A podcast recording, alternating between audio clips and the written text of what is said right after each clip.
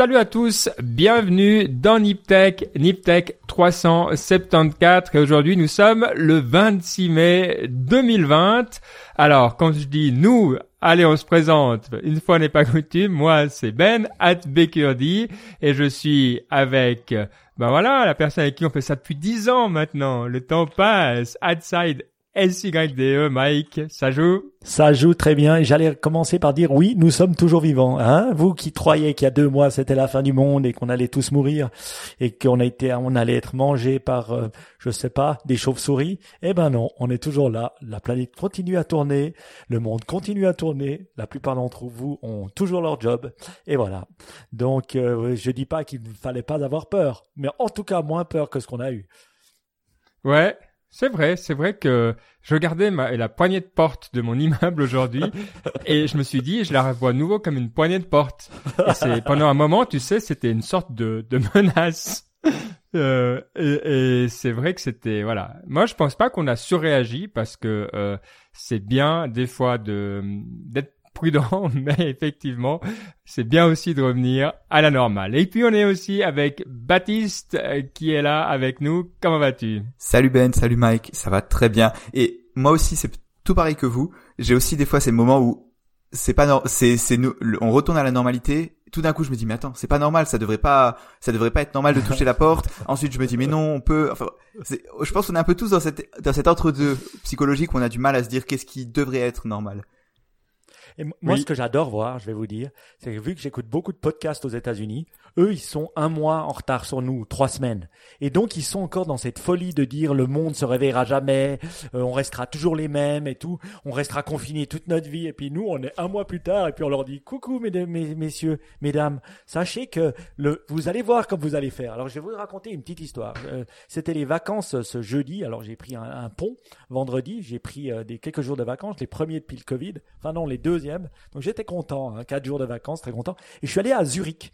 Alors Zurich, c'est la Suisse alémanique euh, en Suisse, et je peux vous dire que ça a rien à voir avec le pays dans lequel on est ici, enfin dans le canton dans lequel on est, qui est le canton de Vaud, qui a été un des plus touchés par le Covid en Suisse, donc en Europe. Et donc, euh, je vous jure, c'est un autre mindset. C'est comme si on va dans un autre pays, un autre mindset. On voit pas du tout, le, on lit pas la peur. Moi, j'étais là, voilà, ils nous ont laissé être très à table, rien à faire, même les régulations. Euh, j'étais là, bon, la, vie est différente.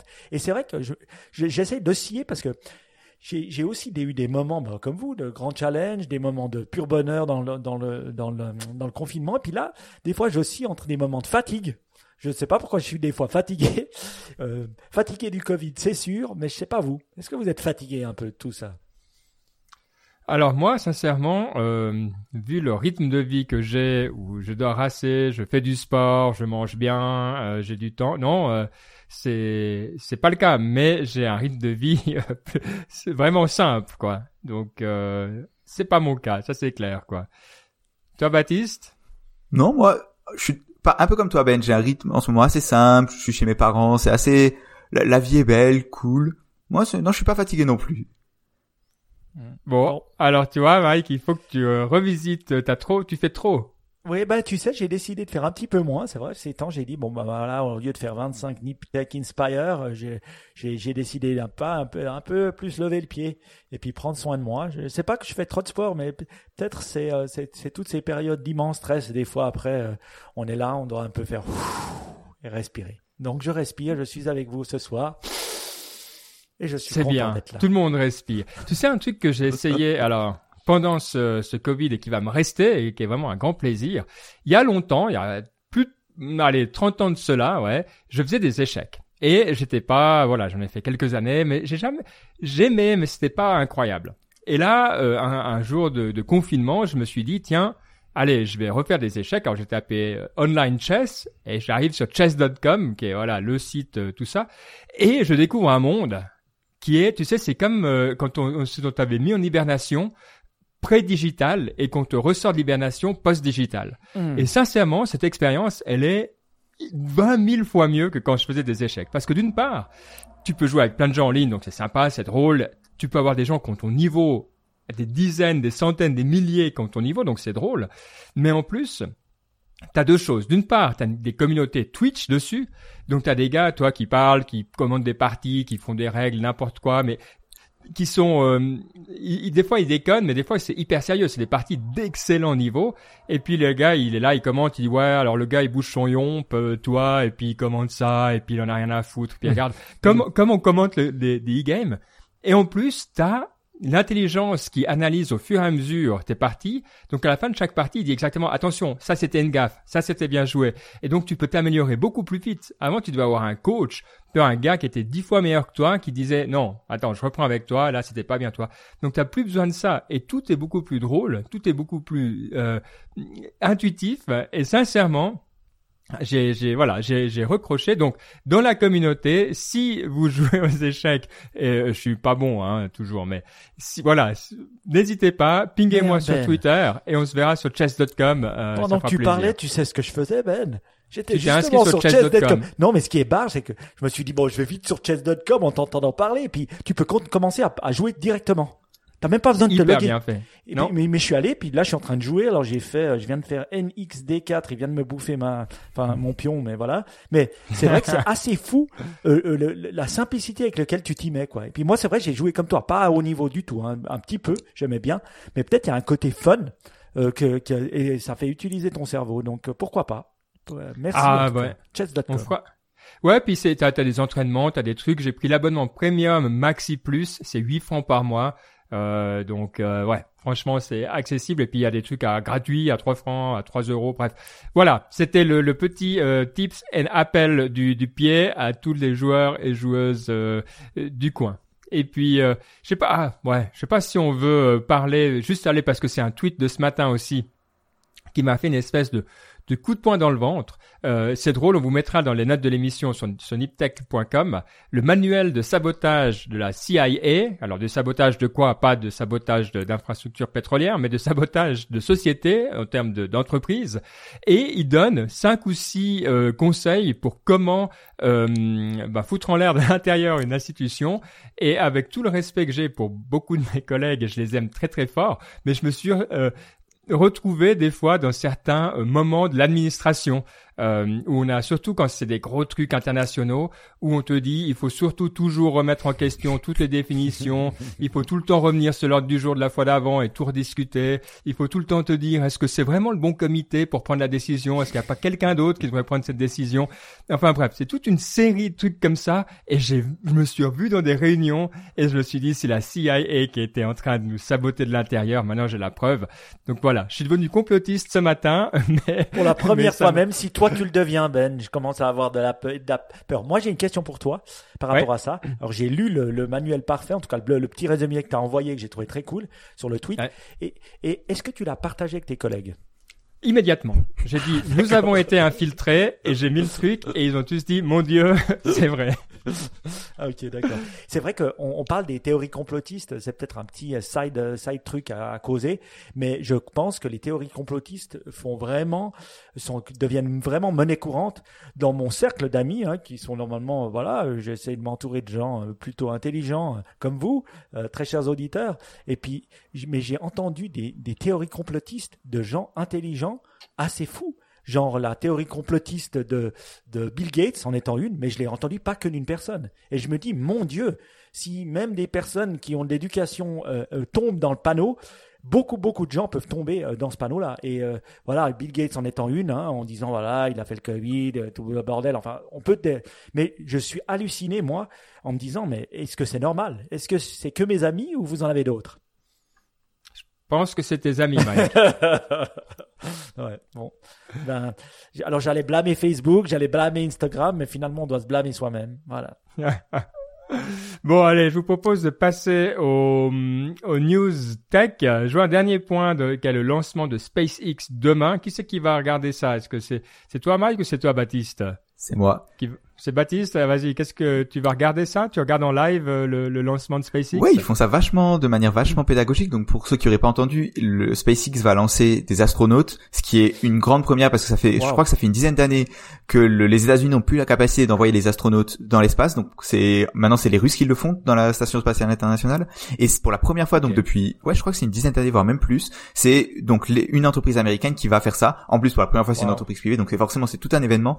Et donc pour ceux qui écoute le podcast au moment où il est publié, c'est ce soir, ou les autres, bon bah c'était dans le passé. Mais vraiment, ça va être un événement, donc bien sûr, je vais regarder en live. En plus, c'est vraiment, ils le font vraiment bien. SpaceX, ils ont, ils ont tout leur euh, leur template YouTube, c'est toujours la même chose, c'est vraiment bien fait, donc je vous conseille.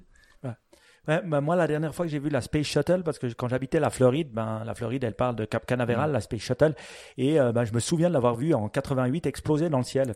Et je me souviens, nous, on voyait souvent les trucs, et puis j'avais dit, même gamin, je me souviens encore de ce, petit nuage, et puis je m'étais dit, c'est bizarre, euh, la fusée, elle a l'air d'être partie bizarrement, et elle avait explosé avec les 8 ou même 10 astronautes.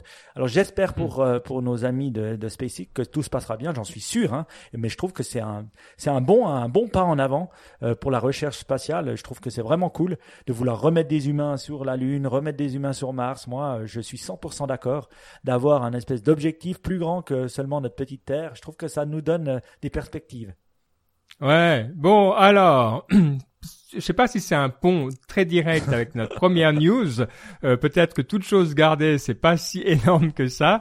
Mais euh, comme on est sur un podcast et qu'on est quand même euh, tous fans de podcast, il faut qu'on qu'on en parle. C'est la fameuse acquisition entre guillemets euh, par Spotify du podcast de Joe Rogans pour, il paraît, parce que c'est pas confirmé, environ 100 millions de dollars avec un partage de frais. Donc c'est une partie c'est des publicités une partie c'est de l'acquisition. Bon, on ne sait pas. Hein. Euh, 190 millions de downloads par mois, un des plus gros podcasts euh, qui existent. Et ce qui est vraiment intéressant dans les analyses que j'ai vues, c'est non seulement ça, mais c'est que c'est devenu le euh, un peu la référence pour énormément de gens. Donc c'est-à-dire que euh, j'aimais bien la comparaison de dire c'est le mainstream media quoi. C'est des gens qui beaucoup de monde s'identifie à, à Joe Rogan. Vraiment, le, c'est au-delà juste de l'émission, quoi. C'est vraiment euh, mm. une personnalité comme ça. Donc, hyper intéressant. Il faudrait 23 milliards d'écoutes, selon un, un, chiffre que j'ai lu, un artiste qui fait de la musique pour atteindre ce genre de, de somme. Donc, c'est dire que c'est pas que pour le nombre d'écoutes, mais il y a beaucoup plus derrière qui se joue. Mike? Oui. Alors moi, je trouve que c'est une news extrêmement intéressante parce que c'est vrai que ça bouge dans le monde des podcasts. Alors moi, pour écouter des fois Joe Rogan, j'écoute pas tout le temps, mais déjà, ça me fait plaisir que ça soit un podcast comme ça. Alors oui, il a des, des fois des théories un peu complotistes, mais je dois dire, c'est une personne intelligente. Quand on hmm. l'écoute, il va à fond dans les sujets. C'est une personne qui lit et qui s'informe et puis euh, qui a un esprit critique.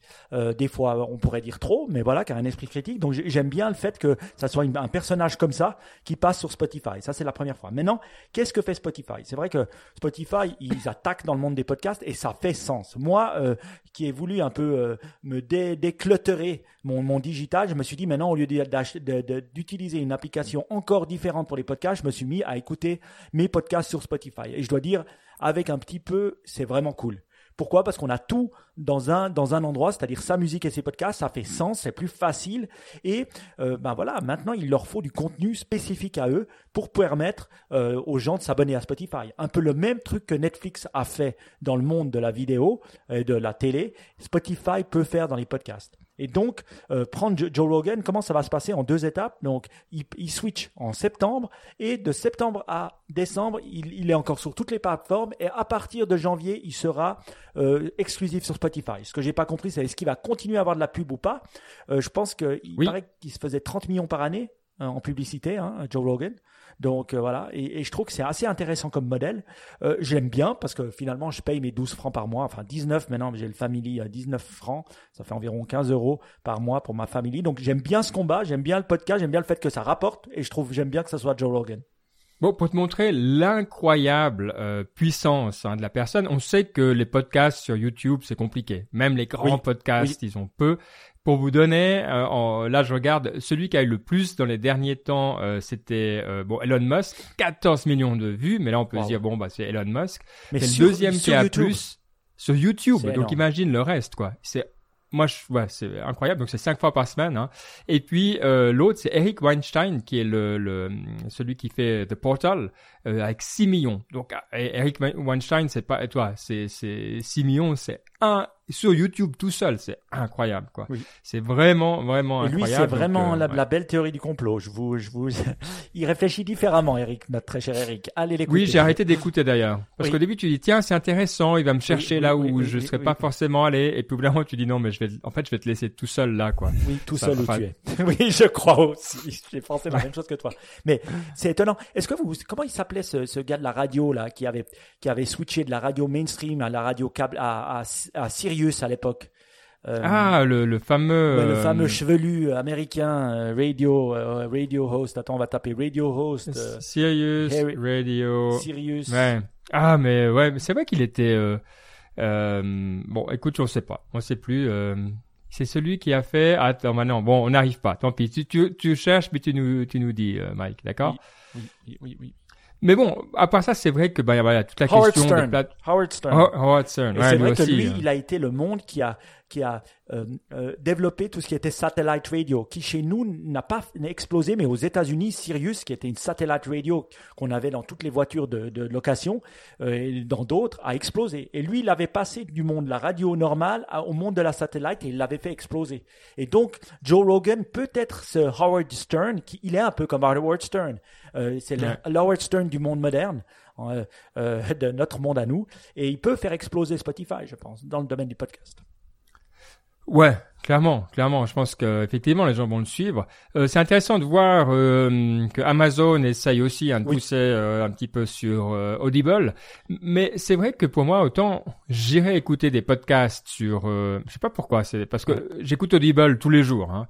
Mais si je dois écouter un podcast, soit je vais sur mon app, soit des fois, c'est vrai que je vais quand même sur Spotify.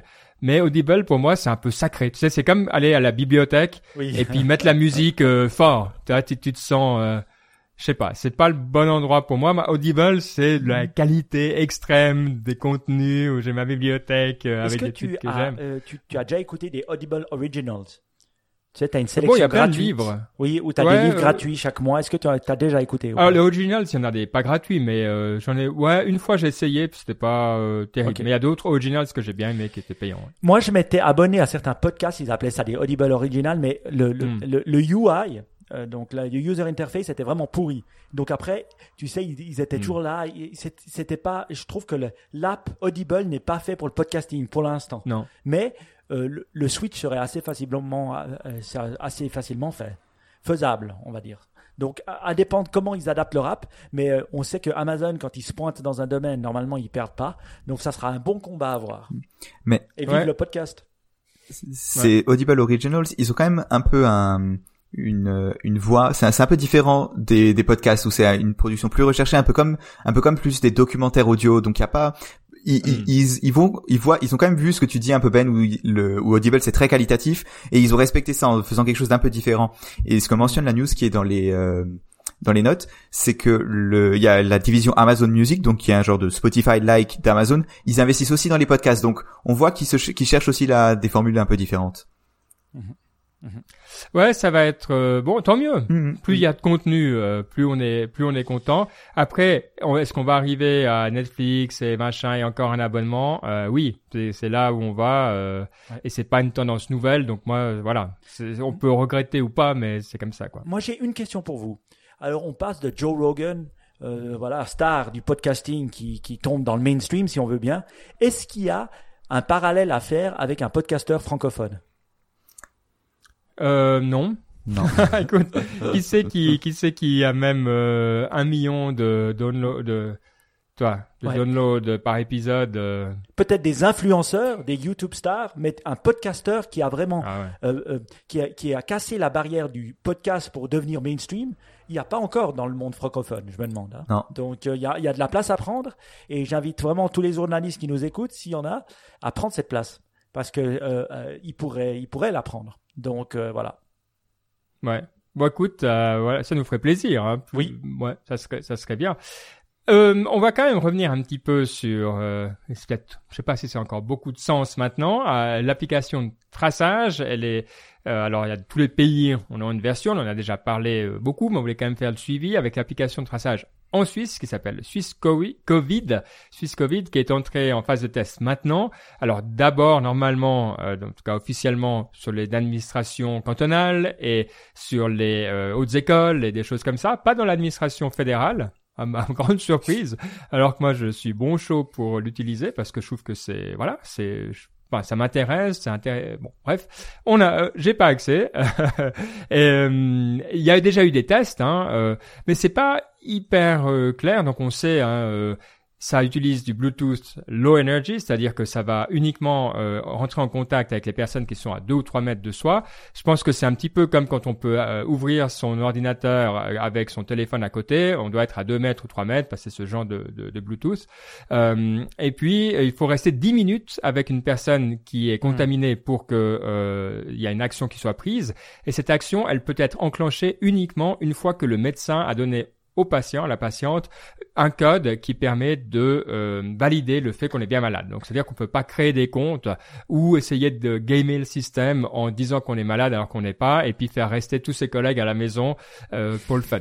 Donc, euh, c'est assez bien fait dans ce sens-là. Ça sera de toute manière volontaire. Donc, évidemment, la grande question, ça sera combien de personnes vont être d'accord de l'utiliser. Et puis, mon autre grande question, c'est de dire, mais on le fait pour le Covid. Moi, je serais à la limite intéressé de savoir même pour la grippe aussi, qu'il y a un autre truc que tu peux euh, choper puis donner à tout le monde. Enfin, est-ce qu'on est vraiment obligé de le faire que pour le Covid euh, ou est-ce qu'il n'y a pas deux ou trois autres trucs euh, qu'on pourrait profiter du moment qu'on le met en place? Et évidemment, c'est un terrain glissant, donc faut savoir où on s'arrête. Mais je suis curieux d'avoir votre opinion. déjà, un, est-ce que vous avez, est-ce que vous allez l'utiliser? Et deux, est-ce que vous verrez pas une utilisation trop folle, mais un petit peu plus que juste le Covid. Alors, Mike. Moi, moi, moi, honnêtement, euh, moi, c'est oui. Euh, oui, je vais l'utiliser. Je vous, je vous, en parle déjà depuis un moment. J'ai trouvé vraiment la vidéo que Baptiste nous a mis dans les notes de l'émission assez incroyable. C'est d'un journal qui s'appelle Le Temps. Techniquement, ça explique pour une fois facilement ce que ça fait avec un journaliste mmh. qui l'explique. Donc j'étais assez curieux de regarder la vidéo. Alors je l'ai écouté en deux fois, hein, comme ça ça va un peu plus vite.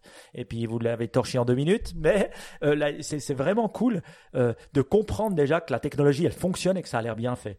Après moi, oui, je vais le mettre en place. Oui, euh, je, pense qu'il faudra le mettre en place dans les entreprises. Et dans les entreprises, les gens qui viennent à l'intérieur de l'entreprise, ils, devront montrer patte blanche pour, euh, en tout cas, j'espère, pour pouvoir rentrer. Et j'espère que les restaurants euh, se feront, feront l'apologie de ce genre d'app pour être dans un monde sécur où on sait, ben voilà, si tout d'un coup il y a un problème, d'autres gens, d'autres gens, toutes les personnes ont l'app.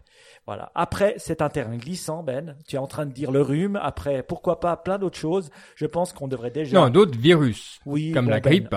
on va la vraie grippe. Pas la grippe que tu penses, tu dis j'ai la grippe. J'ai la, vraie qui te, qui te tue des gens aussi chaque année. Hein. Je suis d'accord, mais commençons déjà par le Covid, qu'on a tué plus que la grippe, même si après on peut se débattre sur les chiffres. Euh, je, euh, je pense que commençons déjà simplement. Ok, bon d'accord. Donc en tout cas, il y aura deux utilisateurs avec un qui refuse d'aller plus loin. ok. Euh, toi, Baptiste, est-ce que tu vas installer l'app? Déjà, tu ne seras pas en Suisse, donc ouais, euh, je suis... ça va pas être très utile. Tant que je serai pas en Suisse, effectivement, ça va pas être très utile. Mais clairement, je pense que le rapport bénéfice-risque, il est assez clair. Je veux dire, il y a pas, je pense pas que et, vu la façon dont l'application est faite aujourd'hui, il n'y a pas beaucoup de risques pour, pour mes données privées. Donc clairement, je pense que ça vaut le coup de l'avoir. Maintenant, pour euh, revenir sur le point de la grippe, je pense que dans un monde où les gens ne, ne, veulent pas se faire vacciner, alors que le bénéfice il est très clair, je suis pas sûr que les gens ils auraient, ils vous seraient d'accord d'avoir une app pour pour euh, mhm. pour la grippe, sachant que le bénéfice il est quand même assez limité, non? Mhm. Moi, j'ai une question pour toi. Or que ça, c'est vrai que les, les gens qui n'aiment pas se vacciner, les gens qui pensent que Steve, euh, que, euh, que Bill Gates euh, nous a tous filé le Covid, voilà, tout ça, pour moi, je sais pas que j'aime les croire, mais j'ai de la peine. Mais moi, j'ai une question pour toi, plus technique. Toi qui as plus suivi techniquement les apps qui ont été faites en France, dans différents pays et la Suisse, qu'est-ce qui pourrait faire que cette app-là fonctionne et qu'elle soit reprise peut-être par d'autres pays? Alors, en fait, techniquement, il y a beaucoup de pays qui reprennent cette solution-là parce qu'en fait, l'application, donc, il y a deux, deux composants techniques importants. Il y a l'algorithme de, de détection des, de la, la, en fait, la façon dont les données sont traitées, ça c'est l'algorithme dont on avait déjà parlé DP3T, qui a été développé par le PFL et le TH. C'est euh, ce protocole-là, il est repris par pas mal de pays, dont je suis quasiment sur l'Allemagne, l'Autriche, euh, le Royaume-Uni pense développer peut-être une version avec ce, cet algorithme-là. Et l'autre pièce technique, c'est le l'utilisation des API de Google et d'Apple. Ça aussi, beaucoup de pays le font. Donc finalement, c'est déjà repris dans pas mal de pays. Et le, les, maillons supplémentaires, bah, c'est juste mettre ça ensemble, le coordonner avec le système de santé, etc., etc. Ce qui de toute façon ne se fait n'a de sens qu'à l'échelle locale, nationale. Bon, intéressant. Bah écoute, Baptiste, on va encore profiter de, de euh, tes connaissances pour, pour deux sujets. Le premier, c'est la conférence de Microsoft, Microsoft Build, alors qui est une de ces conférences comme il y en a plein. Hein. Google le fait, Facebook le fait, enfin tout le monde le fait, Amazon le fait. Bref, bref c'est pas la nouveauté, mais la nouveauté, c'est que eh ben, cette année, on peut pas euh, faire de grandes fêtes, donc tout ça s'est déplacé en ligne et euh, visiblement, ils ont attiré pas mal de monde et euh, c'était alors au-delà des annonces où il y a rien qui nous a fait tomber de la chaise, euh, l'organisation même de la conférence était vraiment intéressante. Hein. Ouais, c'était vachement intéressant parce que ce qu'il faut voir, c'est que ces conférences-là, c'est une façon un peu de, pour ces entreprises qui ont un écosystème de développeurs qui est hyper important, bah de propager un peu leurs dernières innovations, de montrer quelles sont les, les bonnes pratiques, ce genre de choses, de montrer, c'est ouais, c'est une façon de, de, de, de, de montrer leur philosophie aux développeurs. Et donc le, c'est super important pour eux, pour cette publicité. Et cette année, donc, au lieu d'avoir un événement physique avec environ 5 10 000 personnes qui doivent payer un billet super cher. En général, c'est entre 1000, enfin plutôt 2000 et 5000 dollars. Je crois que la conférence Microsoft c'est 3000 dollars. Et ben là, c'était gratuit. Tout le monde pouvait y aller. Et donc ils sont passés de 5 10 000 visiteurs à 230 000, ce qui est énorme. Ouais, ça fait une sacrée augmentation. Bon après, le temps moyen de visionnage, je crois que c'était 3 heures, donc c'est pas sur deux jours, c'est c'est pas les gens étaient pas étaient mm. logiquement pas autant engagés, mais c'est quand même une une façon de montrer que bah clairement pour ce genre de conférence dont l'aspect euh, comment dire la, la, diffusion est importante pour ces entreprises c'est important de diffuser à beaucoup de gens. Donc on peut se dire que clairement ça va rester. Il va y avoir quelque chose qui va rester après pour Microsoft Google Apple pour ce genre de conférence de développeurs. Mmh. et ça montre que finalement bah, le format conférence en ligne dont on avait vraiment des doutes au début parce qu'on s'est dit ouais est-ce que le fait de pas se voir en physique ça va pas complètement enlever le, le sens de ces de ces événements? Bah, on voit que finalement non mais ça va quand même être intéressant de voir, je pense, comment est-ce que ces événements vont évoluer dans le temps, parce que clairement la composante physique, elle est quand même importante, quoi. Je veux dire, avoir tous les développeurs de qui utilisent ce framework, qui s'en comptent euh, pendant deux jours, ça a quand même une valeur, je pense. Mais tu crois pas qu'ils font le meilleur des mondes? C'est-à-dire que t'es euh, MVP, euh, toi, enfin les ceux que vraiment tu veux, parce que tu veux aussi leur donner les petits fours et puis leur filer un gadget et tout ça, bah tu, ou toi tu les amènes sur place. Mais après, tu peux aussi avoir 200 euh, 000 personnes euh, qui sont là euh, à streamer. Je vois pas pourquoi ils s'interdisaient de le faire. Toi, c'est ils veulent, comme tu dis, diffuser. Il y a pas, c'est pas TED, toi. C'est pas que tu vas mhm. leur dire ah mais bon, attention, c'est secret. Donc c'est magnifique, non? Mais c'était déjà un peu diffusé ce genre de conférence. Je suis quasiment sûr que tu regardes la conférence build de l'année dernière, elle était déjà diffusée. Je pense que le, le, le shift principal, ça va être qu'on va vraiment passer d'un truc qui était Hmm. fait pour le physique en premier à quelque chose qui va être fait pour le digital en premier avec en plus des événements physiques et hmm. donc, mais je pense que ça va globalement quand même un peu remettre en place les choses. Peut-être pareil qu'on va, qu'ils vont se rendre compte que même en physique, ça doit être ouvert à beaucoup plus de monde et avoir par exemple des réplicas un peu partout dans le monde et où ce sera plus la conférence à San Francisco, mais une fois en Inde, une fois en Afrique du Sud, j'en sais rien. Pourquoi pas? Parce que pareil, ce qu'il disait, c'est que les nationalités représentées pendant cet événement en ligne étaient beaucoup beaucoup plus diverses que l'année dernière, forcément. Hmm. Mhm. Moi, je trouve ça assez génial. Euh, déjà, c'est vrai, on peut toujours se dire, bon, euh, est-ce que trois heures, c'est suffisant? Mais c'est déjà pas mal. Et ce que j'aime, c'est que c'est des formats qui font sens à une communauté qui fait sens euh, de, de, mm. de, de, faire ça digitalement. Aussi une chose, c'est qu'après tu peux plus facilement revoir, aller rechercher le contenu, aller revoir le contenu, aller revoir une heure ou 30 minutes si tu si en as déjà regardé trois. Donc je pense que c'est faire rentrer beaucoup plus de monde dans le monde Microsoft. Je vous donne un, un exemple peut-être à ne pas suivre qui est celui de l'IFA. Euh, bah nous on participe mm. à l'IFA chaque année et puis alors là bah voilà l'IFA ne peut pas avoir lieu. C'est tout, tout, le début euh, début septembre à Berlin, la grande messe euh, euh, du consumer electronic. Et là, ils peuvent pas. Et ils ont fait un espèce de truc hybride, alors où il y a des conférences, mais elles sont en ligne. Après, ils vont faire des espèces de, ils veulent faire des espèces de SaaS pour les sociétés, mais limiter le nombre. Écoutez ça, le nombre de visiteurs global à 1000 personnes par jour. En physique sur trois jours. Ouais, en physique. Donc c'est complètement absurde. Et puis dire qu'une société, elle veut investir, alors qu'avant on parlait de 3 400 000 personnes. Je veux dire, sur 5 jours. Je veux dire, on parle d'une masse de gens énorme. Alors ils viennent pas tous à ton stand, mais il y a quand même une masse énorme. Donc là, ils ont pris les deux mondes et puis essayé de faire un mélange qui est complètement merdique. En fait, et, et je crois qu'il faut choisir la voie du digital ou la voie du physique. Mais essayer d'avoir les deux, ça devient difficile. Et je pense que là, l'IFA, ça sera un flop parce que, un, les entreprises, bah, elles ont quoi à gagner? Elles n'ont pas à gagner de faire ça. Et puis de venir si les personnes sont limitées, si tu limites le nombre de personnes. Et, et, honnêtement, les consommateurs non plus, ils n'ont pas envie de se pointer euh, quand ils ça, en tout cas pas maintenant. voilà. Donc, je trouve que le 100% digital fait sens et que toutes les conférences devraient aller avec les lunettes VR, AR et on y va. Ready, player, go. Je pense. J'aime, ouais, j'aime. Ce qui ce qu'il faut penser aussi avec ces conférences comme l'IFA ou le CES ou enfin ces grands salons professionnels, c'est que surtout les très gros, ils ont, ils sont vraiment en difficulté ces derniers temps. Il faut pas, faut vraiment remettre ça dans le contexte. Le CES, il y a beaucoup, il y a très peu de, de gros constructeurs qui font des annonces. Pour les startups, c'est dur de se différencier. Et donc, je pense que c'est des, des, des, événements qui de toute façon doivent se renouveler. Et donc, finalement, bah, le Covid, ça accélère un peu les choses, mais c'est pas, c'est pas du tout le, le, ça change pas du tout le paradigme.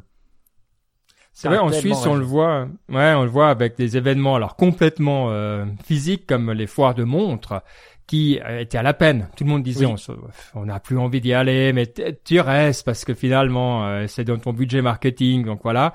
Et effectivement, ça a donné un coup d'accélérateur ou un coup de grâce selon comment on veut voir les choses, et c'est absolument bien vu. Euh, on va parler un peu de retail aussi avec toi, Mike. Mais avant, il y a une autre petite news que je trouve intéressante parce qu'on parle de l'app de traçage et tout ça. Euh, au point de vue sécurité, il y a Facebook qui a annoncé des nouvelles façons d'améliorer la, la, safety, la, la, sécurité, mais pas euh, physique, mais voilà, des, des, personnes sur des plateformes comme euh, WhatsApp non pas en utilisant les messages, parce que maintenant on encrypte les messages, donc on ne sait pas ce qu'il y a dedans, mais en utilisant les métadonnées. Donc c'est pas quelque chose d'extrêmement euh, nouveau ou, ou, radical dans la mesure où euh, la gestion des accès c'est quelque chose qui se fait partout. Hein, euh, on fait attention à ça. C'est en, en cybersécurité, c'est quelque chose de très important déjà à la base, mais le fait que ça devienne à des produits comme ça à, si grande échelle, c'est une chose de le faire pour 1000 ou 10 000 ou 100 000 utilisateurs, pour le faire pour 2 milliards ou, ou je sais pas combien de milliards ils ont WhatsApp d'utilisateurs, c'est autre chose. Alors explique-nous un petit peu qu'est-ce que c'est euh, les mesures qu'ils prennent et pourquoi euh, c'est intéressant. Alors ce qui est intéressant de voir, c'est que donc ils sont en train de, de, de, mettre une mise à jour pour Facebook Messenger qui utilise donc uniquement comme tu as dit les métadonnées pour filtrer pour donner des alertes. Par exemple, s'il voit qu'un compte envoie 5000 messages à 5000 personnes différentes qu'il a jamais contacté avant, il va se dire que peut-être c'est du spam. Et donc il va utiliser ça pour mettre des warnings, etc., etc. Et ce qui est super intéressant, c'est qu'il y a quelques mois, euh, enfin, je crois que c'est même plus, c'est peut-être un an ou deux, Facebook a annoncé qu'ils allaient encrypter tous les messages. Et beaucoup de gens ont dit, oui, mais Facebook, ils sont forcément méchants, et ils font forcément ça pour se dédouaner du contenu des messages et dire, si nous on voit pas, on n'est pas responsable, et donc on n'a pas besoin de censurer ou d'empêcher les terroristes ou je ne sais quoi. Et ce qu'on voit là, finalement, c'est que Facebook, ils sont en train de mettre en place des choses qui pourront quand même mettre en place avec l'encryption et qui permet quand même de rajouter une couche de protection. Et donc finalement les critiques, ça montre que ces critiques étaient peut-être un peu absurdes finalement. Ouais, je pense aussi, on voit, et c'est quelque chose que Google le fait depuis longtemps aussi pour la publicité, parce qu'ils disent, on peut te poser de la pub euh, ciblée, même sans savoir ce que tu regardes. Donc avant, toi, les trucs, c'était tu regardais un truc pour le foot, on te, on te vendait un maillot de foot, tu vois, puis on regardait, on lisait ce qu'il y avait sur la page. Et mais maintenant, tu plus besoin de ça. Maintenant, on te connaît toi, donc mhm. en gérant. Euh, alors, il y a aussi des façons d'encrypter qui te permettent, voilà, de d'avoir de, certaines données sans avoir euh, accès au contenu. Donc c'est ça qui est intéressant, je pense. Globalement, cette tendance, elle existe depuis un moment, elle se renforce, des fois pour le bien, des fois peut-être peut-être un peu moins, mais en tout cas, je trouve euh, effectivement intéressant. Puis c'est un truc à garder à l'œil parce que ça fait partie de ces tendances qu'on si on regarde pas, j'aime bien cette news, on les ignore, puis d'un coup, tu vois, cinq ans après, on réalise. Mm. Donc, euh, je trouve bien de regarder ça et de, de garder un œil dessus. Moi, moi je, je, voudrais donner un exemple qu'on connaît tous parce qu'on utilise WhatsApp à longueur de temps et on a déjà reçu ben, souvent un joke, une petite photo euh, qu'on peut forwarder que à un, une personne Vous avez déjà eu ça. Et puis pourquoi? Non. Parce qu'elle a été déjà tellement forwardée. Vous avez jamais eu ça? Alors, Non, moi, j'ai encore des amis spéciaux, peu. moi, c'est ça. Euh, donc, euh, si quelqu'un vous forward une, un, un, un, un GIF qui a été envoyé à je sais pas combien Bill de personnes, Gates, Bill je- Gates. ouais, Bill Gates ou je sais pas quoi. En tout cas, ça marche sur les photos, pas sur les liens, hein, sur les photos. Et euh, si vous voulez le reforwarder, eh ben, vous êtes limité à une personne. Vous pouvez et, et je crois que ça vient aussi des problèmes qu'ils avaient eu sur les sur les fake news. Euh, euh, Oui. Et, j'ai pas encore regardé si c'était flagué parce que ça avait été forwardé à plus d'une personne ou si c'était flagué parce que c'était du content bizarre ou je sais pas. Mais voilà. Euh, en tout cas, ça marche sur WhatsApp et ça limite la diffusion de conneries. Donc, ils peuvent le faire parce qu'ils le savent. Donc, euh, vous le forwardez après la connerie de ah voilà. Il, faudra qu'on discute de, de, de pas mal de choses après, Mike. Mais avant, avant tout, euh, tu nous avais envoyé une vidéo euh, sur le, notre groupe WhatsApp euh, Niptech. D'ailleurs, euh, il y a quelqu'un qui t'a pingé, hein, euh, Mike, pour que tu lui donnes le code de- d'accès. J'ai vu passer un tweet avant, donc réponds à tes, à tes je l'ai tweets. fait, hein. je l'ai fait, je l'ai Ah, c'est bien, bon, c'est bien. Donc, vous pouvez appeler Adside ou Atniptech si vous voulez rentrer dans notre communauté où on se partage des trucs cool, dont une vidéo qui nous montrait, selon toi en tout cas, le futur, le post-Covid, où les influenceurs vendent. Et c'est vrai que c'est une vidéo euh, chinoise, elle est hallucinante, Oui. elle fait peur quand on est, en tout cas quand on a notre âge, elle commence déjà à faire peur. Raconte-nous ce qui se passe sur cette vidéo et pourquoi c'est le futur du, du retail. Alors c'est assez dingue parce qu'on sait que le, le- le monde du Covid, ben voilà, il a accentué le online. On le sait, on l'a entendu, 100%, 200%, 300 plus, 30% de plus de trafic. Mais ce qui est intéressant, c'est de voir ce qui s'est passé en Chine. La Chine a une longueur d'avance, hein, déjà dans le online plus développé. Et là, le gouvernement a dit, bon voilà, aux influenceurs, influenceurs Instagram, influenceurs euh, quoi, il n'y a pas d'Instagram là-bas, hein, mais Weibo et autres. euh, écoutez, vous devez aussi faire euh, faire en sorte de pouvoir euh, vendre et puis développer euh, l'économie. Donc, euh, ils, ils ont créé, ou ils avaient déjà créé, euh, Taobao Live. Taobao, c'est un peu le eBay chinois, si on veut bien. C'est un peu où les, les gens vendent, se vendent parmi, euh, c'est supposé être des privés, mais vendent des, des produits, qu'ils soient usagers ou euh, du produit de consommateur à consommateur. Et Taobao a créé Taobao Live, où les influenceurs peuvent vendre vraiment euh, directement en faisant du live. Donc on appelle ça du live streaming, euh, du live stream shopping, et c'est assez taré parce que euh, je vous je vous posterai la, la vidéo sur sur Twitter et puis je vous mettrai un petit un petit lien. Comme ça, vous comprendrez euh, euh, ce qui se passe, mais c'est assez dingue de voir la rapidité avec laquelle l'influenceur parle. Donc là, il vend des cacahuètes, hein, euh, tac, tac, tac, et après, elle arrive directement, le, consommateur peut acheter directement dans l'application à une vitesse incroyable et tout est flawless, tout est seamless. Alors vous allez me dire, bien sûr, ça existe déjà dans, dans du euh, Instagram Shopping, oui, mais souvent, euh, il faut, euh, c'est le site web qui, le site web de la boîte dans lequel on achète, c'est pas intégré. Et là, on a une intégration vidéo euh, d'explication du produit et d'achat directement par des influenceurs. Et euh, nos contacts chinois m'ont expliqué qu'ils demandaient énormément d'argent. Ils demandent jusqu'à 5 000 50 000 dollars par show et ils demandent entre, environ 20% du, chi- euh, de, de, de marge, ce qui est énorme hein, pour des influenceurs.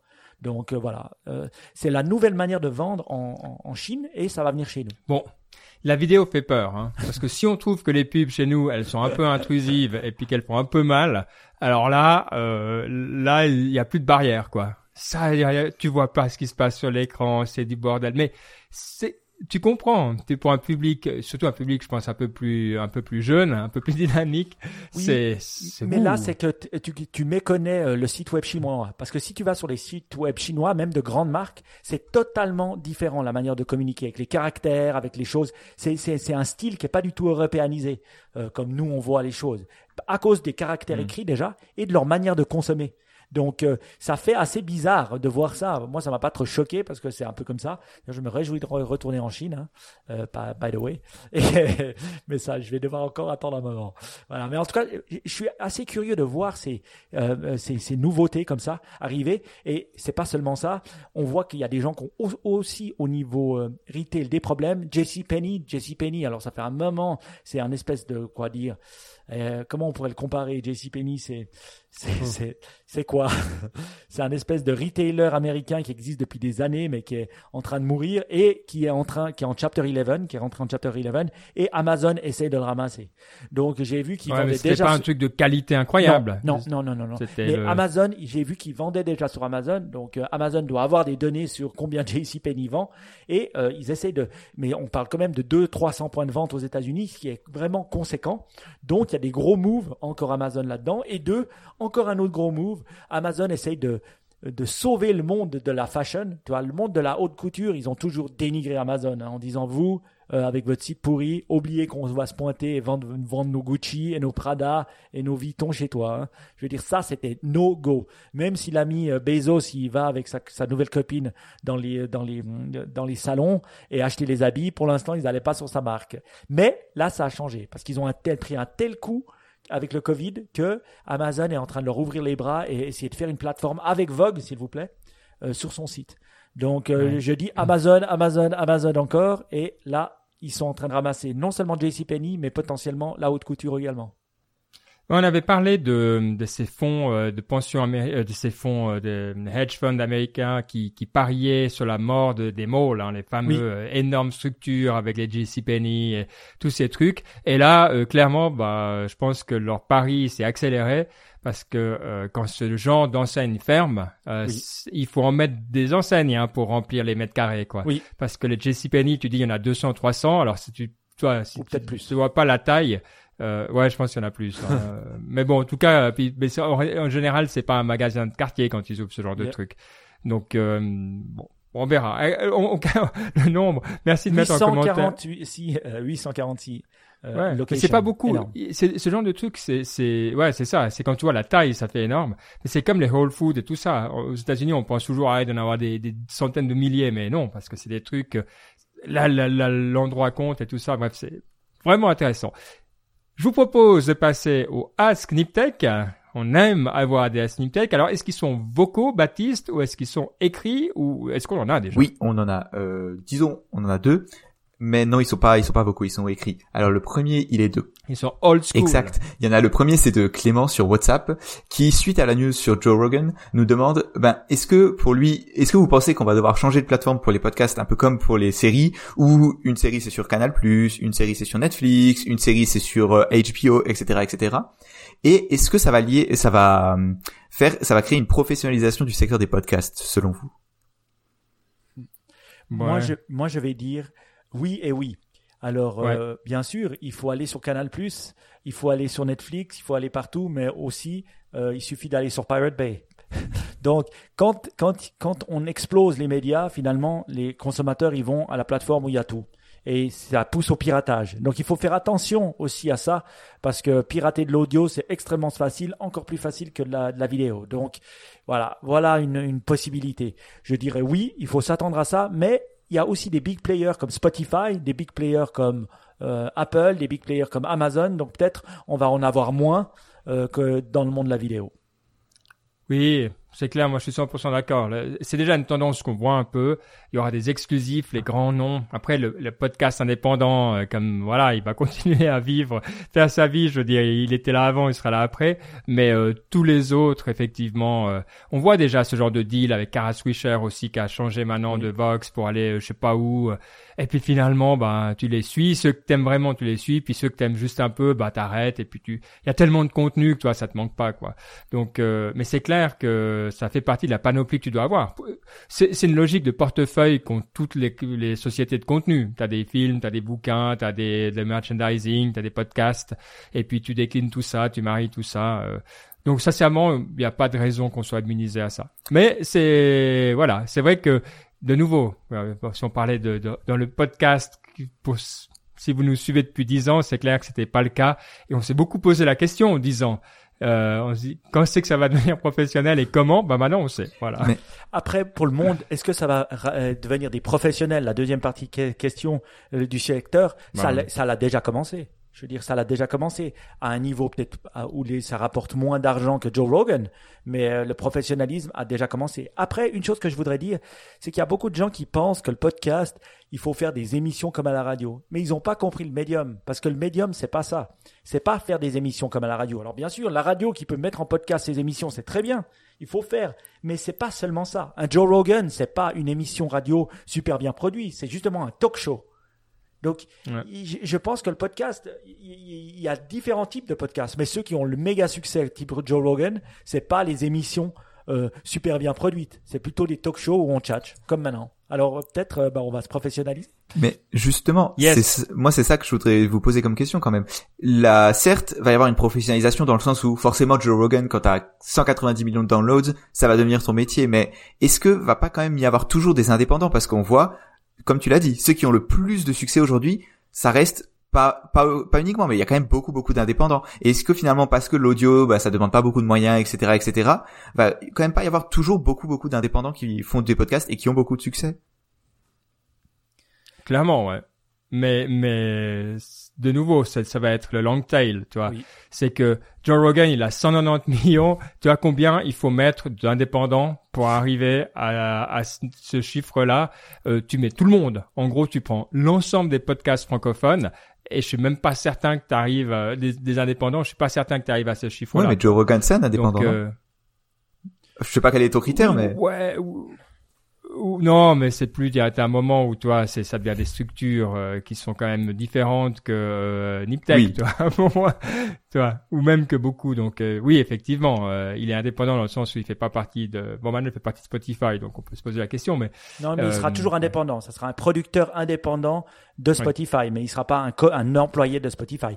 Mais oui, mais ce qui est le cas, allez, pour dire The Voice, c'est pas TF1 qui produit, tu vois. C'est une boîte ben, alors là, c'est un énorme blâme. Tu m'as blâmé depuis le début de la mission, mais alors là, tu as un blâme. Ah, j'ai regardé aussi, alors j'ai un blâme.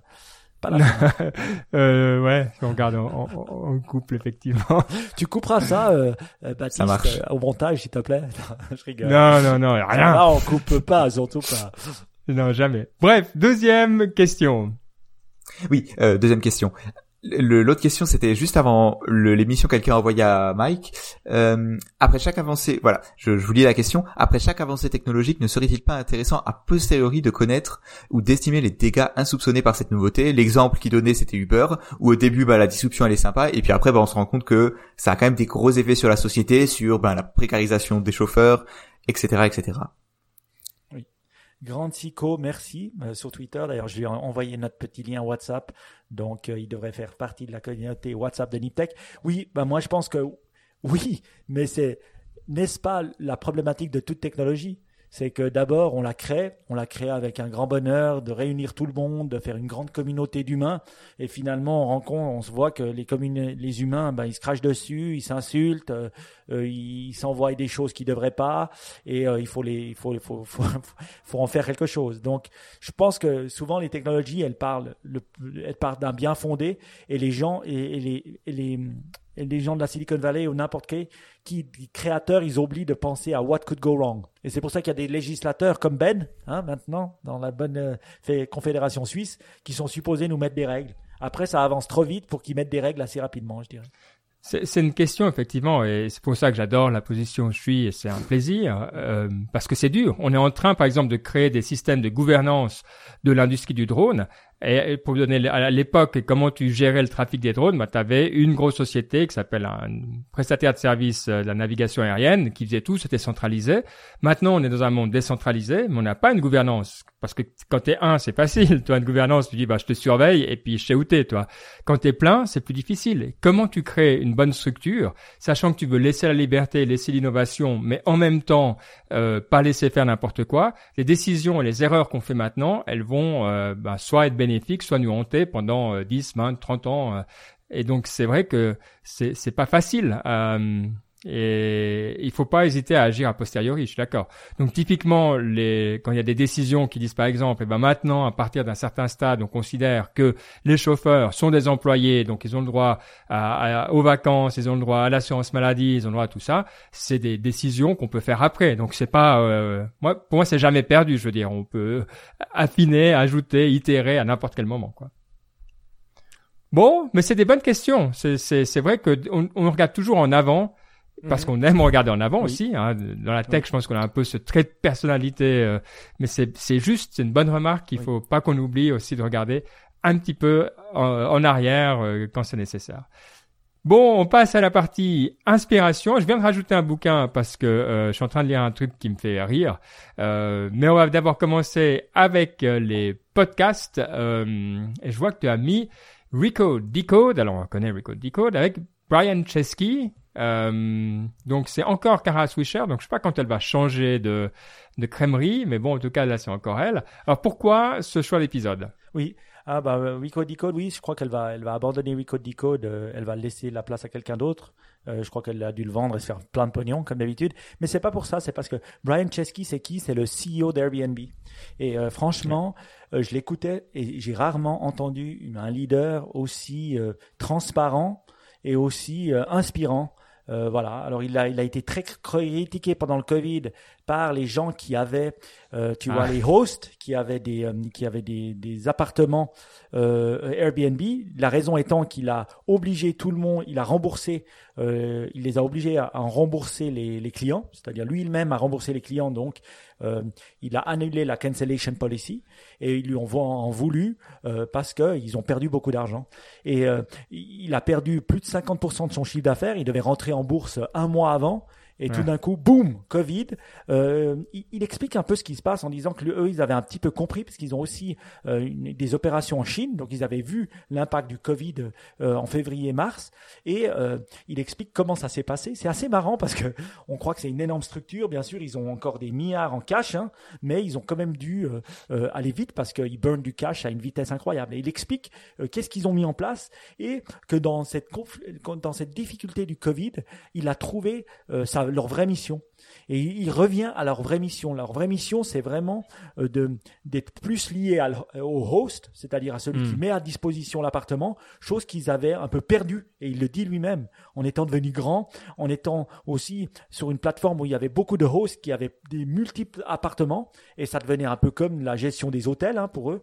Et ils avaient perdu ce lien intime intimiste qu'ils avaient au départ. Et lui, il veut revenir à ce lien-là et il dit que le futur sera local. Le futur du Airbnb, le futur de la, de la, des destinations seront beaucoup plus locales et donc euh, les gens se déplaceront moins euh, loin. Voilà, c'est le pari qu'il fait.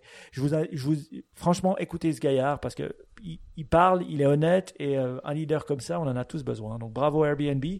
Je pense que, voilà, bien sûr, ils ont licencié des gens, euh, plus de 20% de leur workforce, hein, ce qui est énorme, mais aux États-Unis, c'est comme ça que ça se fait. Hein, euh, voilà, d'un coup. Et ils leur ont donné bien sûr un package et tout, ce qui est mieux que ce que la plupart des entreprises américaines font. Mais mmh. ils vont revenir. Bon, dans la tech, c'est quand même souvent le cas. Hein. Oui. Ouais. Mais ils vont revenir plus fort par Airbnb. Et moi, je suis content parce que je trouvais qu'ils avaient aussi perdu leur fond, perdu leur valeur, entre guillemets. Et là, ben, euh, le Covid les a ramenés à ce qu'ils savaient faire. Être plus local, être plus proche de leurs clients. Voilà. Ok. Bon, ben alors on va écouter ça. On se réjouit. Euh, c'est toujours bien, effectivement, d'avoir euh, ce type d'interview. Il y a beaucoup de Recode Decode, donc pour moi, il y en a trop. C'est pour ça que j'écoute pas. Mais quand il y en a un qui est comme ça choisi, sélectionné, toujours avec plaisir. Qu'est-ce que tu nous as préparé d'autre? Alors, un petit bouquin que je suis en train de lire euh, que j'aime vraiment bien, euh, après avoir fini Siddhartha dont je vous avais parlé la dernière fois. Euh, et c'est un, bouquin de James Hollis que j'ai entendu parler sur un podcast aussi, qui dit Finding Meaning in the Second Life of Life. bien sûr, moi qui ai 42 ans, hein, je suis dans le Second Life of Life. Ça partait, le Second Life, il paraît, euh, c'est pas le jeu vidéo, ça, ça commence à partir de 35 ans. Et il explique pourquoi on a besoin de meaning et que pourquoi, ben voilà, Baptiste, il cherche pas du meaning à son âge parce que justement il a besoin de d'un peu cette vie, de pas forcément des conflits, mais besoin de d'arriver dans le deuxième deuxième côté de sa vie pour se rendre compte qu'il a besoin de plus de, de meaning parce qu'il en a déjà finalement. Alors je mets euh, Baptiste, il est plus intelligent que nous tous, donc euh, je suis sûr qu'il a déjà du meaning, mais c'est assez drôle de, de, de le voir, de le lire, et puis ça me touche bien parce que j'ai l'âge de finding meaning, j'adore. Donc le livre, il donne des tips euh, pas mal bien écrit. C'est un, un, psychologue hein, euh, mm. qui a eu des patients et qui explique euh, comment le faire. Donc euh, j'apprécie beaucoup ce livre. Je l'ai pas encore fini. J'en suis au quart. James Hollis, Finding Meaning. Bon, sympa. C'est vrai qu'on voit qu'on prend de, de, de l'âge, hein, et euh, moi j'ai mis un bouquin parce que euh, qui s'appelle Histoire véritable. Alors euh, vous allez dire bon, ok, qu'est-ce que c'est Histoire véritable? Histoire véritable, ça a été écrit par quelqu'un qui s'appelle Lucien de Samosat. Alors oui, il est noble.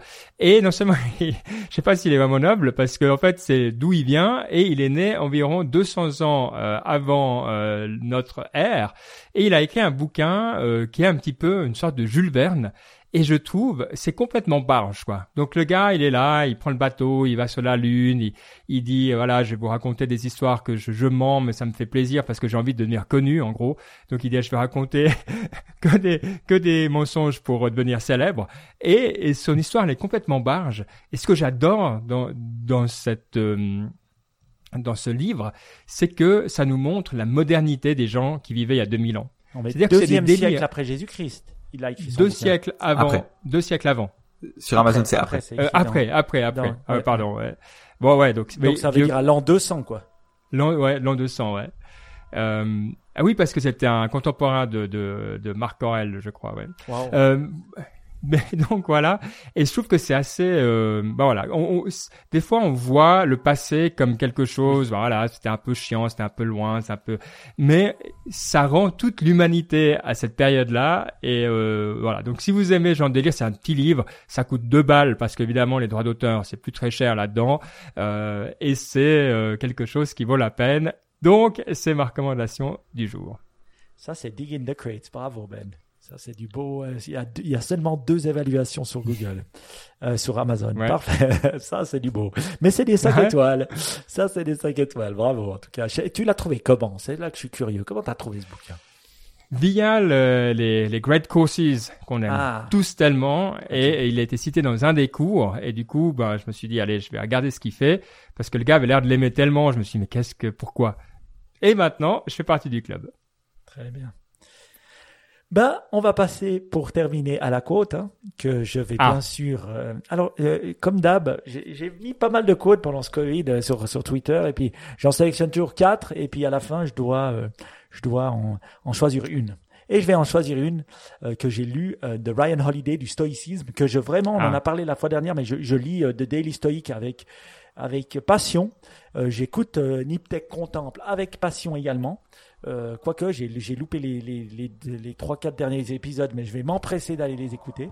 Et euh, c'est vraiment une philosophie qui me parle. Donc euh, je voulais vous faire une petite citation que j'espère que tu vas bien traduire, Ben, parce que c'est dans ton domaine de prédilection.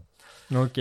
Alors, c'est Ryan Holiday qui dit la chose suivante. Circumstances are incapable of considering or caring for your feelings, your anxiety or your excitement. They don't care about your reaction.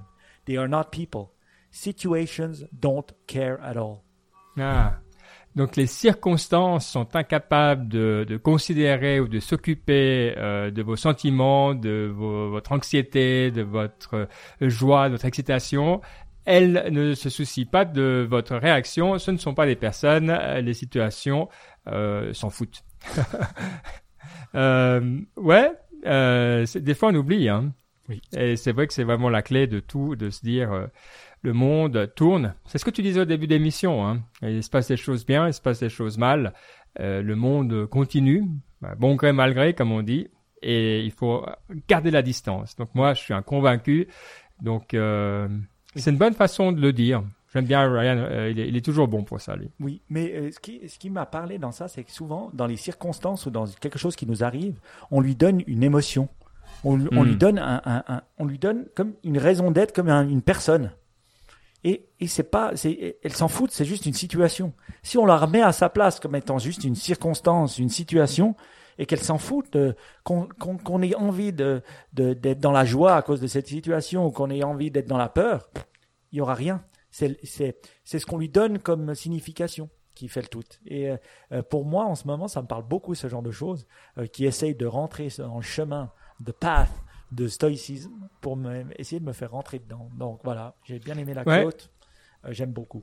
Moi, c'est un truc, le, le, le, type que je fais tout le temps quand il, tu sais, le, le typiquement tu t'énerves quand tu laisses oui. tomber un truc, quand oui. tu tapes sur un truc. Et maintenant, le type où je me suis habitué à dire, c'est, il faut pas te fâcher contre les lois de la physique. C'est tombé parce Ah. que voilà, tu vois. Puis mais ça me hack le, le côté où j'ai envie de taper, toi, t'as envie de prendre le truc puis de le casser, quoi, parce que t'es, euh, t'as ton cerveau de primate qui s'énerve contre les circonstances et donc tout de suite de dire non, c'est juste le monde, c'est juste comme il est. Ça marche pour moi de- la plupart du temps, mais voilà. Donc euh, c'est voilà, il y a plein de petits tips comme ça. Cool. Merci pour cette euh, jolie quote. Euh, merci à tout le monde d'avoir été avec nous, d'avoir passé ce moment. Pour nous retrouver, euh, vous savez, niptech.com ou mettez des petits commentaires. Je sais pas si ça se fait encore, il paraît. Donc, n'hésitez pas. Hein, D'un coup, ça nous fera plaisir. Et puis, euh, rejoindre notre communauté, info at niptech.com ou directement sur Twitter, l'un de nous, ou at niptech podcast. C'est facile. Venez, on s'amuse bien. Et puis, ben, vu qu'on continue à ne pas voyager, on va se retrouver dans deux semaines pour la suite de nos aventures. Profitez bien, amusez-vous bien. Ciao, ciao. Ciao. Ciao.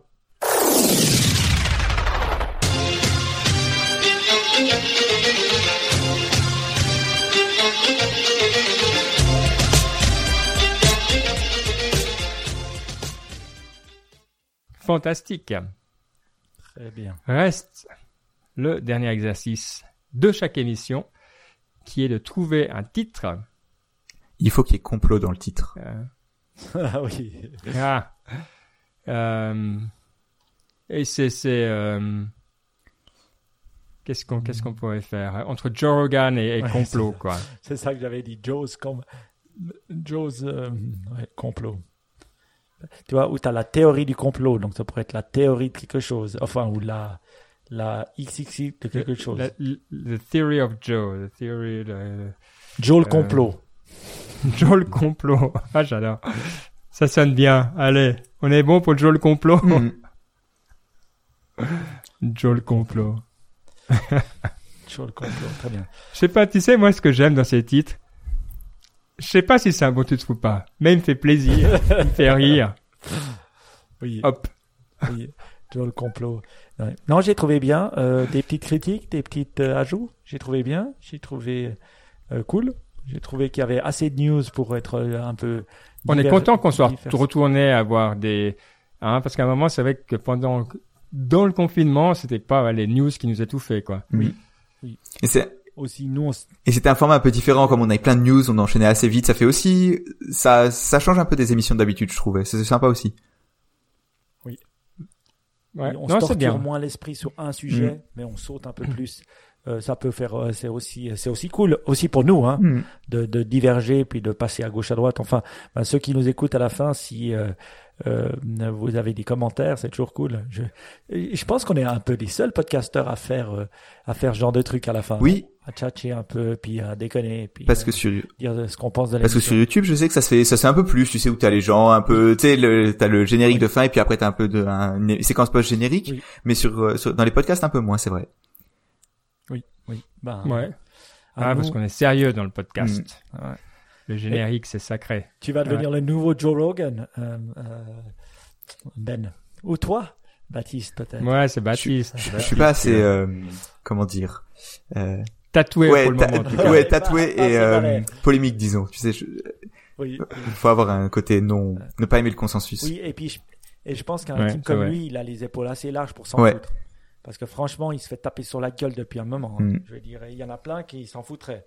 Pas. mais lui, Ah, il s'en fout avec passion, lui, ça c'est Ah, clair, quoi. alors, il en a rien à battre. De ceux qui l'aiment comme de ceux qui le détestent, il s'en fout. Mais voilà. Et puis il a raison ainsi parce que sinon euh, le gars voilà. Mais je crois que c'est aussi ces talk shows, c'est très américain. Ces radio talk shows, tu sais, qui déblatèrent pendant des heures, à raconter des plein de conneries. Je veux dire, les Américains, ils sont assez comme ça. Nous, en Europe, en- dans la francophonie, on en a moins. Tu sais, de ces gars qui qui parlent à la radio. Alors souvent, ils sont un peu comiques sur Fun Radio, mais euh, ils sont, c'est pas, c'est pas la même chose. Pas la même chose. Ouais, je, je suis assez d'accord. Mhm. Bon, mais c'est bien. C'est vrai que puis je suis content d'avoir des. Il y avait des news un peu plus. On a été. Il faut qu'on garde aussi un peu sous le capot. C'est toujours chouette, même si on va pas tout au fond. Mais ouais, c'est bien. Bon, ben alors super. Euh, tu, tu nous mets toujours en en plus rapide, euh, oui, Baptiste. on a eu quelques problèmes parce que Mike, en- au début, on s'est dit qu'on pouvait couper les blancs sur euh, Ah oui. sur euh, Audacity. Quelquefois, le son n'était pas très bon. On est vraiment désolé. Mais maintenant, on le fait plus. On fait juste fois 0, fois 1,5 et 0,5 et ça fait un petit petit boost. Ouais, puis faire attention aux différences de son. Oui, oui, oui Ouais, aussi. c'est vrai que des fois, toi, ton micro, il est des fois mieux que le, le nôtre, donc il faut bien, euh, Mhm. bien normaliser tout ça. Ouais. Mais sinon, normaliser, ouais, puis les, c'est moi, hein. moi de toute façon, j'écoute tout en deux, donc je m'en fous, euh, je, je veux que ça aille vite. Mm. Tu parles comme ça, Ben. Quand je t'écoute, tu parles comme ça. Et sur Nick Ouais. Contemple aussi, tu vas tellement vite. Et moi qui lis ça tout doucement pour que chaque mot rentre Voilà, comme bah, ça, écoute. consciencieusement. Et, et, et J'ai- étonnamment, ça, ça passe bien en deux. Faut- J'ai eu des retours très euh, positifs sur le, hum, les capsules hum, écrites, Oui, en disant que c'était un format idéal Ah, pour ça. Ben, c'est super parce que bon des fois je, je, je devais les j'en ai encore plein sur l'ordi mais je j'oublie un peu de les publier le soir parce que voilà. Mais je vais je le fais. Et ce qui est intéressant c'est que tu parles tellement lentement que le truc de transcription des fois il rajoute des mots enfin pas il rajoute des mots mais déjà il a beaucoup de mal avec le quand tu fais les liaisons genre tu sais toi tu insistes beaucoup sur liaison tu parles doucement en articulant ça c'est il est pas habitué à ça le le le- l'intelligence artificielle de transcription c'est assez marrant Ah, c'est excellent. Ouais, bon, bah, comme quoi, tu vois, c'est bon, on va dire que c'est l'accent aussi. C'est l'accent suisse. Aïe, aïe, aïe. Rajoute Bon. des mots, mon Dieu, mon Dieu, mon Dieu. Même, même le, même l'intelligence artificielle se fait chier. Allez, bon. Vas-y. Allez, vas-y, allez. Mais pour ceux qui, euh, un petit news, pour ceux qui ont Ah, écouté jusqu'à la fin, c'est vrai que on en parlait avec Ben et puis avec euh, avec Baptiste qu'on veut, on veut en, en tourner ça en un audiobook potentiellement, un audiobook euh, sur Audible ou ailleurs où on ferait un petit mini podcast dessus. Donc ça, c'est quelque chose auquel on est en train de discuter. Donc euh, c'est cool. T'aimes bien l'idée, J'aime bien l'idée, mais je pense qu'il faut qu'on en discute off pour euh, qu'on puisse s'étendre un peu sur le sujet, parce qu'on va pas faire une séquence post générique de 10 minutes, non C'est juste. On s'en fout en même temps. C'est nous qui décidons. Non, mais comme ça, ça laissera les gens sur leur faim. Mais oui, on est en train de réfléchir à un format avec Nick Tech Contemple. Comment on fait ça C'est cool. C'est beau. Allez, merci à tout le monde. Ciao. Et ciao. Ciao